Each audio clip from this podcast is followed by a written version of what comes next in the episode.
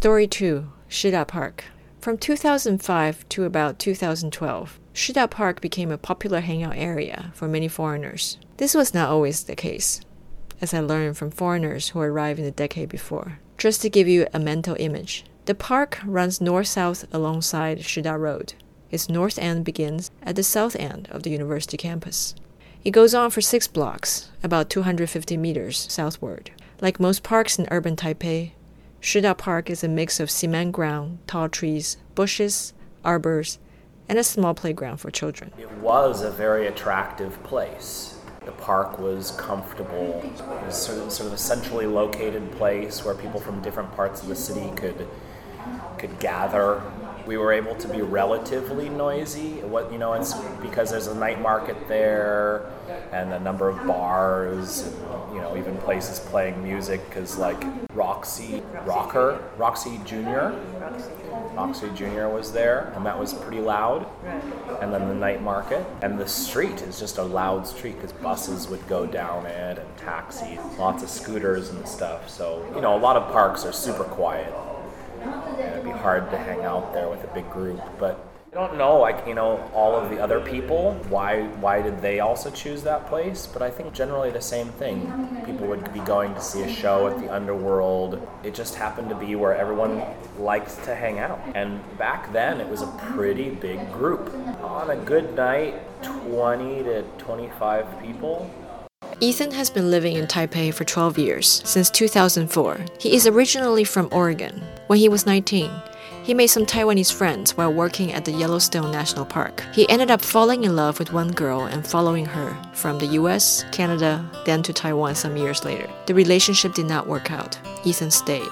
Ethan knows everyone, well, nearly every expat foreigner that ever had some Shida connection in this decade. He likes music, especially bluegrass. He used to bring guitar to play in Shida Park and other nearby parks like Yongkang Park and Da'an Park. That's how he met Joe, who is from Ghana, and his Muslim friends. Shida Park is also where Ethan hang out with Alex, a Macedonian who came to Taiwan to study Mandarin and Asian philosophy.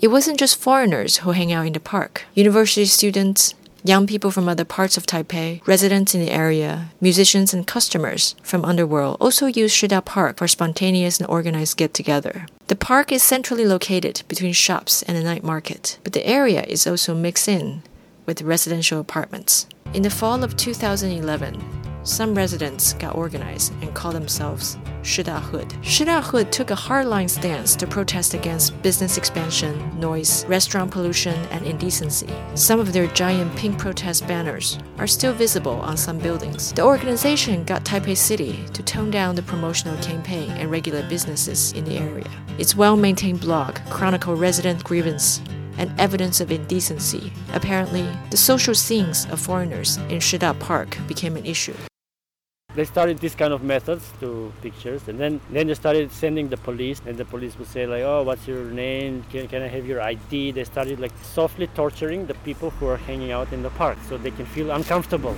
you know like oh that's the police again. And they would say like be quiet be quiet all the time. Then they started bothering about smoking and then they started like if you smoke i don't know what you shouldn't smoke and this kind of stuff. And I don't know. At the end, it just it, it was all gone. I don't know. They all disappeared. They tried different kind of methods, and I don't know why that they were so against the foreigners.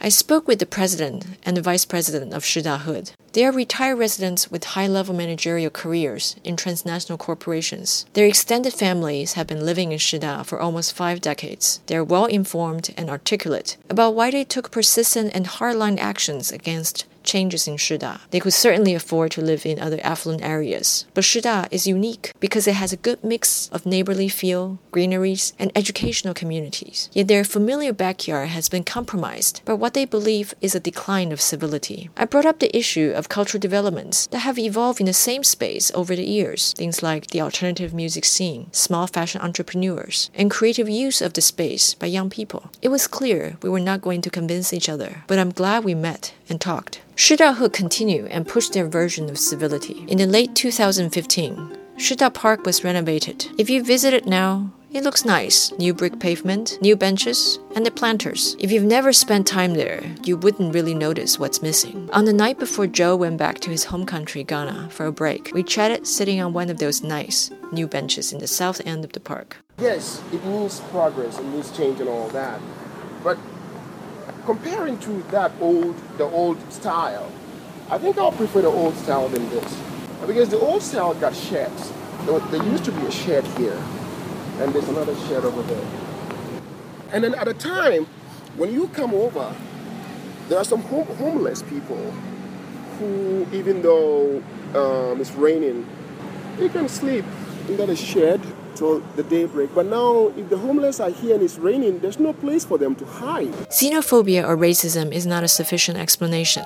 The Shida Hood organizers have careers abroad and experience interacting with people from different countries and ethnicities. They have been around. They lament the decline of quality in the foreigners in Shida compared to the earlier waves of foreigners who arrived 20 or 30 years ago to study Chinese. They describe migrant workers and business owners from Southeast Asia and South Asia with similar contempt and distrust. This is classism. I don't know what it was like before foreigners started hanging out there, and I don't know how many years they've been doing it there, but I guess foreigners are probably part of the reason that Shida is the way it is now because of so many years of partying, being loud late at night. Would you call that atmosphere cosmopolitan? No. Cosmopolitan to me sounds like high class, but we were very, very, very low class. No shirts, no shoes, drinking cheap beer From the convenience store. from the convenience store. That's right. That's the big difference. A lot of people do that in Taiwan. Taiwanese people, foreigners, all ages, especially from a certain age group, they like to go to bars. Status, it's comfortable, it's air conditioned, there's music, but that group of people just like to drink cheap beer in the park. This is not to say foreigners who hang out in Shida Park were not critical of the scene. Ethan moved further and further away from Shida. Staying up until 6 o'clock in the morning was taking a toll on his health. Sonia also moved away from what she called the expat bubble. Without taking away these critical reflection, meaningful relationships did evolve from the social scenes in Shida Park. Well, I met my wife actually at the park, and that was because I was drunk, and I went to talk to her. So that's how it is. We started communicating, exchange MSN that long time ago, 2008. Now we are married. We have one child. but that's exception. I mean, I didn't do that a lot. You know, don't get me wrong. That was unexpected. Yes. Does that somehow make Shida uh, romantic to you? No, but it's interesting that because that's the place I spent most of my time and I met my wife. It's not like saying, oh, I went on a holiday and I met her. No, that's more romantic probably. I find it just very, very logical because this is my place. So, and then here I met my future wife.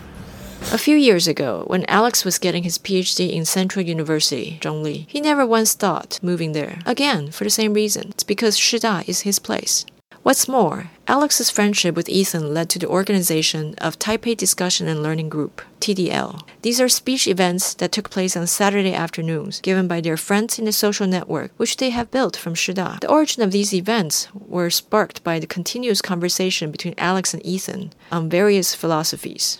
At some point, the idea of collective learning and debate kicked in. The result was over 100 speeches in the next three years, covering topics like global warming, pragmatics, Laozi, microorganisms, empathy, Taiwanese aboriginal vegetables, ancient lakes, and arts. Ethan edited them and put them all up on YouTube for viewing. The Taipei Learning and Discussion events took place in Cafe Bastille and Wisteria Tea House, and it's all out of Ethan Alex's pockets. Whether they knew it or not, their collective independent learning at Wisteria Tea House was apropos to the history and politics of the place. These are cultural developments that spawn from the friendships and social scenes in Shida Park, which are not immediately visible to outsiders or insiders.